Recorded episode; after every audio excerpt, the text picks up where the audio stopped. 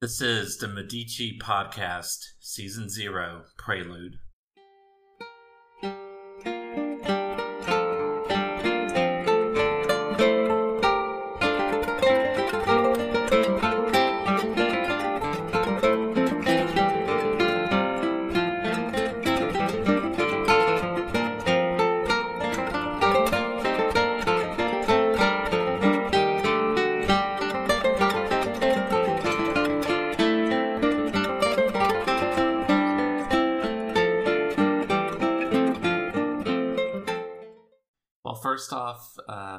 All for listening. I mean, I'm not going to challenge history podcast heavyweights like Hardcore History and the British History Podcast anytime soon. However, the fact that I've already had listeners from places as diverse as India, the Netherlands, Israel, and Uganda impresses me more than raw numbers and really actually made up for an otherwise not that great month. Also, I've started a Patreon page, and hopefully by the time you're hearing this, I'll have actual awards. I know I'm going to offer future tangent episodes to members and possibly having other awards as well. You can also support me if the fancy strikes you with one time donations through links on the WordPress site, MediciPodcast.com. Again, I'm yet another underemployed and underpaid but overeducated millennial, so it counts as charity. One bit of housekeeping I'm not going to do this podcast weekly starting with the next episode. In fact, I'm pretty late with this episode already. I planned from the start to do it on a bi monthly schedule like most history podcasts, but I wanted to build up a good backlog of episodes as soon as I could first. So, bottom line, if you don't see an episode when you expect one, don't think that this podcast has died already. So, with that, let's go back in time to a humble little village called Campi, which is today a municipality in the Florentine metro area, but was in the 12th century six miles outside Florence. There are two of the most powerful noble families in Florence, the Uberti and the Buondelmonti, were present to celebrate the knighting of a young nobleman. The Buondelmonti and the Uberti were rivals with their own networks of allies among the various noble families, many of whom were present, so tensions were pretty high. Then, during the banquet, a jester, either on his own initiative or at someone's malicious suggestion, grabbed a plate of food that Uberto delle Fangati was about to dig into. This caused a fight to break out during which Buondelmonte de Buondelmonti, who wasn't even involved in the original altercation, stabbed Odo Arrighi. The noble families held a conference and decided to try to make peace through arranging a marriage between Odo's niece, who is never named in any of the accounts, and Buondelmonte. However, Madonna Gualdrada, who was married to the patriarch of the Donati family, talked with Buondelmonte privately and convinced him not to go through with the marriage, playing on his aristocratic sense of honor by suggesting that submitting to a marriage out of fear would disgrace him. Her real motive actually wasn't to spare Buondelmonte any shame, though, but to get him to marry her own daughter. Not only did he vow to do so, but he stood up his original intended bride, leaving her waiting at the doors of the cathedral. This enraged the nobles who were not only connected to Odo Arrighi, but the ones who were involved in arranging the marriage. One day, they were debating over whether or not to kill him or simply hurt him. The deciding opinion came from Mosca dei Lamberti, who uttered the famous words, Cosa fatto capo ha, which can be translated as, What's done is at an end, but proverbially means, Now's not the time for half measures. Giovanni Villani, writing in his Chronicle of Florence, describes these as the quote, evil words that sealed the fate of Buondelmonte. During his own wedding procession in 1216, celebrating his marriage to the daughter of Madonna Gualdrada, he was pulled from his horse and beaten to death with a mace by Odo Arrighi. His bride supposedly insisted that the procession continue through the city, with her groom's bloodied head in her lap. Sadly, but unsurprisingly, we don't know her name either. This incident is first reported in an anonymously written 13th century chronicle, but is reported sometimes with new details by different sources, including Villani's Chronicle of Florence, The History of Florence by Machiavelli, yes, that Machiavelli, and even by Dante, who puts Mosca dei Lamberti in hell. Mosca appears in the eighth circle of hell, among other sowers of discord. There he is described as, quote, one of the blackest souls in hell, and is condemned with the others to be hacked and mutilated by a demon for all eternity. Dante writes, and one who walked with both his hands hacked off, while lifting up his stumps through the dark air, so that his face was hideous with blood, cried out, You will remember Mosca too, who said, Alas, what's done is at an end, which was the seed of evil for the Tuscans. I added, and brought death to your own kinsmen. Then, having heard me speak, grief heaped on grief, he went his way as one gone mad with sadness. The reason this event had such infamy was that it was generally agreed to have been the start of a civil war that would dominate the history of Florence for generations the War of the Guelphs and the Ghibellines. As Dante says, this war would bring Florence unrest and bloodshed for decades. It was also a pivotal chapter in the story of the downfall of the old Florentine nobility and the rebirth of Florence as an oligarchical republic. I couldn't resist starting with that story, which is one of my favorites from medieval Italian history. But let me go back and fill in a few blanks, mainly involving Florence, which is as big a star in our narrative as the Medici will be themselves. By the time Dante wrote his Divine Comedy, Florence was the top dog in Tuscany, and well on its way to becoming one of the major cities in all of Europe. But that's a topic for the next episode for now, let's talk a little bit about how Florence got to that point. There's been, ever since the Renaissance, honestly, a controversy over the origins of Florence. Mainly because the Renaissance historians of Florence wanted to give their native city as much historical credit as possible. As such, some claim that Florence really began as a town founded by the Etruscans, the pre Roman people who gave Tuscany its name and then was reestablished by the Romans. The consensus, more or less, now is that the city was founded by Julius Caesar as a settlement for veterans of his army, although the debate still continues in some circles.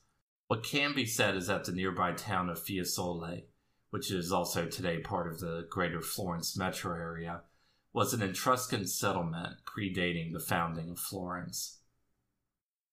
Like many of the northern Italian cities I mentioned in the last narrative episode, Florence was not a major town until about the 11th century. The city of Lucca was the de facto capital of Tuscany until Matilda of Tuscany moved her main residence to Florence. She might have just, well, liked the city, but it was probably an acknowledgement of the city's growing importance as a major economic hub. Florence lies inland along the River Arno, giving it a vital position on the major trade route to and from the port city of Pisa. By the 1170s, a few decades after Matilda's death, Florence had grown large enough that it had to expand beyond the old city limits it had in the days of the Roman Empire, with a population of about 30,000. It would grow by another 15,000 by just the end of the next century. Historians can actually still see the ramifications this had for political life in the city through the decrees and other official documents still in the archives. In the early days of the commune, citizens who served the government had to be almost jacks of all trades, engaging in whatever administrative roles the city needed at the time. As the city grew, however, we start to see more specialized bureaucrats appear in the records, dedicated to specific roles like managing the distribution of grain, the handling of taxes, or the regulation of commerce within the city. And as mentioned last time, legislative and advisory councils start to develop, filling the needs of an organically growing government. Also, sometime around 1200, the office of consul was abolished or was allowed to quietly die out. As happened in almost every town and city in northern Italy in this era, the consuls were replaced by a new single magistrate, the podesta. See, conflicts like the death feud Buondelmonte had with Arrighi was bad for business, especially because the office of consul itself became one of the prizes noble families started killing each other over. The podesta was meant to be kind of a professional moderator. Your city would call him in from another city or town in northern Italy, and he would be given just enough executive authority to make sure that the legislative decisions of the councils were carried out. He was even actually a professional, trained in the law, and often moved on to another city once his time of service was up. There were even handbooks written for podestas, like John of Viterbo's Book of Civic Government and Orfino de Lodi's Government and Legal Wisdom. Today, we love to call politicians we don't like professional politicians. But here was the real deal. As you might guess, as with most attempts to encourage civility and bipartisanship in democratic government, it didn't work. Feuds between rival families continued, and while the Podesta was technically a neutral party, he would inevitably end up at the mercy of whatever noble faction was ascendant at the time. These factional conflicts between aristocrats only got worse, as petty local grievances and family power plays got all mixed up with the wider conflict between the papacy and the Holy Roman Empire, as reportedly happened with the murder of poor Buondelmonte. It was Buondelmonte's family and their sympathizers that would take the mantle of the Guelphs in the upcoming conflict between the Ghibellines and the Guelphs. So in one corner were the Ghibellines. They were the pro Empire party, composed mainly, but not exclusively, of what was left of the rural nobility and their dependents. Their name was an Italianization of Waiblingen, a town in Stuttgart in southwest Germany that was the hometown of the Hohenstaufens, the dynasty then ruling the Holy Roman Empire. In the other corner were the Guelphs. Their name was another Italianization, this time of Welf, the name of a powerful German dynasty who were the main rivals of the Hohenstaufens for control of the empire. We met one of them as the poor young husband of Matilda of Tuscany, who allegedly couldn't perform that well or at all. Also, for you fans of royal genealogy out there, they were the direct ancestors of the Hanoverians, the family that gave Great Britain King George III and Queen Victoria. So I guess some Guelphs could perform after all. Anyway, the Guelph leaders tended to be city nobles and members of the ascendant middle class of bankers, lawyers, and merchants. But it's hard to break all this down to just neat and tidy categories. Different noble families and even entire commune governments sided with one of the factions or the other, not because they actually gave a damn about the Holy Roman Empire or the Pope. It's just that these were convenient alliances that could give cover to all kinds of national, familial, and even individual grudges and agendas. If this all sounds like gang warfare but on a much bigger scale, well, you're not wrong. And Ghibellines would recognize each other by their clothes, the type of feather in their hats, or through watchwords. Conflicts between them spanned from street fights to mob uprisings to actual wars between city states. For Florence, it became the major driver of their internal politics and foreign policies throughout the entire 13th century. It is true, though, that Florence was never a member of or officially allied with the Lombard League that fought against Frederick I. Instead, its foreign policy focused on making itself the dominant power in Tuscany through subjugating smaller cities like Fiesole and Certaldo. Still, though, the government of Florence tended to be pro Guelph, although there was a strong Ghibelline presence in the city. In fact, it was Florence's Ghibelline party that, in 1237, welcomed Emperor Frederick II with open arms. Now, it's taking me more willpower than you realize for me not to just make this whole episode about Frederick II, who is easily one of the most fascinating people to come out of medieval Europe. So I'll just limit myself to the bare basics for now. Frederick was not only a Hohenstaufen, who had a claim to Germany and the title of Holy Roman Emperor, but his mother Constance was the heir to the Kingdom of Sicily that controlled, well, Sicily, as well as most of southern Italy. This left both the papacy and the communes of northern Italy stuck in a rather awkward place, as that big white space in the map of Frederick's empire that was just begging to be filled in. Frederick II went to war with the Second Lombard League, which had the support of the papacy. Rather than being a rerun of what happened with his ancestor Frederick I in the First Lombard League, Frederick II crushed the League and papal forces, forcing total surrender from the members of the League and annexing a good chunk of the territory of the Papal States. His most dedicated enemy, Pope Innocent IV, called him a heretic and even accused him of being the instigator behind the mysterious and possibly entirely fictional document called the Treaty of the Three Impostors, which purportedly argued that Moses, Jesus, and the Prophet Muhammad were all essentially con artists. The Pope also delighted in accusing Frederick II of becoming sympathetic to Muslims while he was off on the Sixth Crusade to Jerusalem. In one particularly memorable rant, he claimed Frederick had established his own harem, guarded by eunuchs even. In any case, Florence surrendered to Frederick II without a fight, even allowing him to appoint their new podesta, who, by a strange coincidence, just happened to be his illegitimate son, Frederick of Antioch. Frederick of Antioch was also given authority over all of Tuscany as imperial viceroy. Frederick of Antioch was actually an effective ruler, although, of course, he couldn't help but raise tensions with the Guelphs just by existing and continuing to rule. While Frederick of Antioch turned a blind eye, the Guelphs were violently driven out of the city by the Ghibelline families and their supporters by February of 1248. But this victory proved to be short lived. Two years later, in the summer of 1250, as fighting between the papal and imperial forces raged, an army comprised of papal soldiers and Guelph exiles defeated Frederick of Antioch's forces near the city. Then something happened that literally changed everything. Frederick II had caught a nasty case of dysentery and died in a monastery in southern Italy.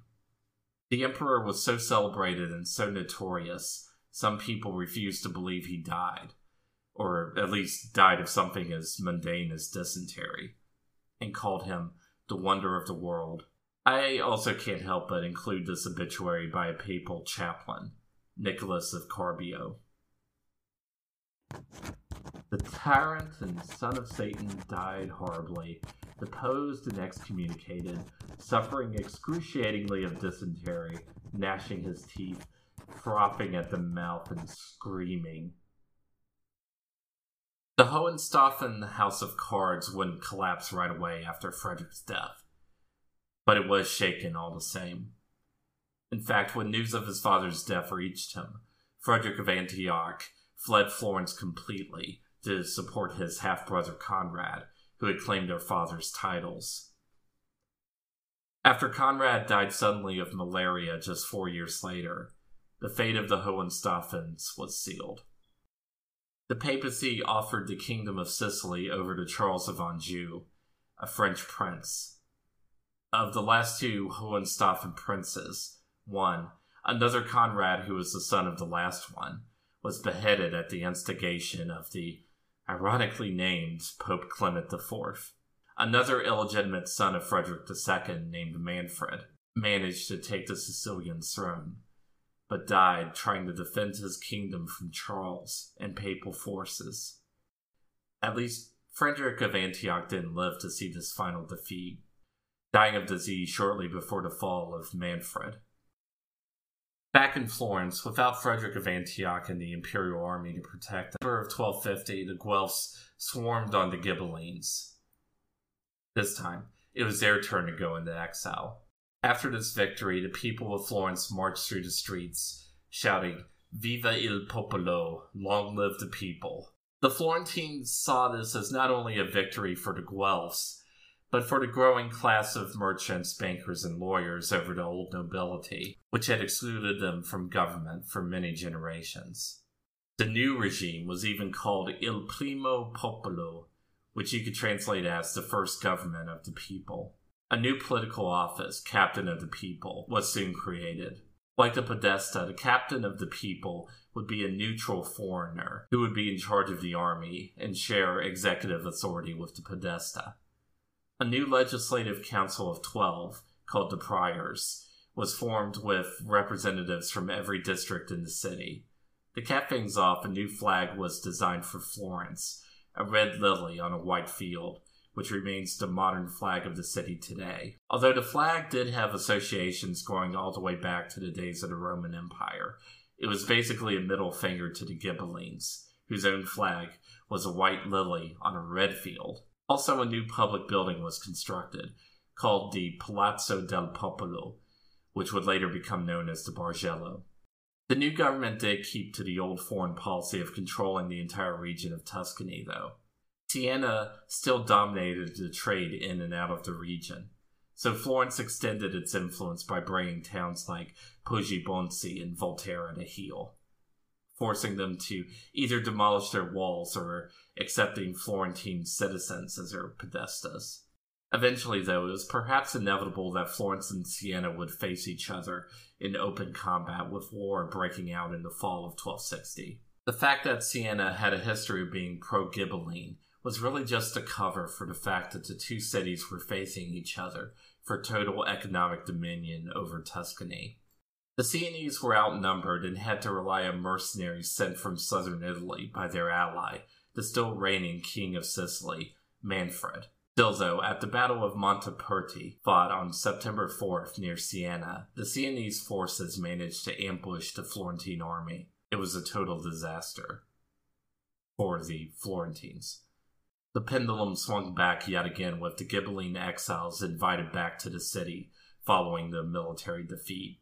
Manfred's brother in law, a Tuscan nobleman named Count Guido Novello, was made podesta. However, when Manfred was defeated by Charles of Anjou, all of the Ghibelline support from abroad evaporated overnight. However, for the Florentines, there was no going back to independence just yet. Charles of Anjou was, much like Frederick II, a very ambitious man. As the youngest of the four sons of King Louis VIII of France, a prince originally marked for a career in the church. He was determined to carve out a kingdom for himself. In fact, he came close to using the kingdom of Sicily as a springboard for conquering the wheezing Byzantine Empire. So, why would he let a rich prize like Florence slip out of his grasp? Charles of Anjou actually arranged to have himself chosen as the city's new podesta, although in practice, since he could rarely be in the city, things were run by a series of his representatives. All the Florentines had to do was wait and let medieval Italian politics take their natural course. On March 30th, 1282, a fight broke out between Charles's French soldiers and the citizens of the Sicilian city of Palermo in a famous revolt that came to be known as the Sicilian Vespers, named for the sunset prayer that was part of the traditional observance of Easter. Thousands of French soldiers and even French civilians on the island were massacred. Charles of Anjou was forced to flee, and the Sicilians found themselves a new monarch, the daughter of Manfred, who they made Queen Constance II. Charles of Anjou managed to keep control of the kingdom's territories in mainland Italy, which became a separate kingdom, the Kingdom of Naples. Still, though, Charles's dreams of a great eastern Mediterranean empire to call his own now had no chance of becoming reality, and the Florentines immediately shook off his influence. Also, following the destruction of the Hohenstaufen dynasty, the Holy Roman Empire was left without anyone who could fill the void, called the Great Interregnum. For 13 years, there was effectively no emperor. The office of emperor was argued over by a series of foreign royals and German nobles who lacked a strong power base, none ever gaining enough support to have a real claim.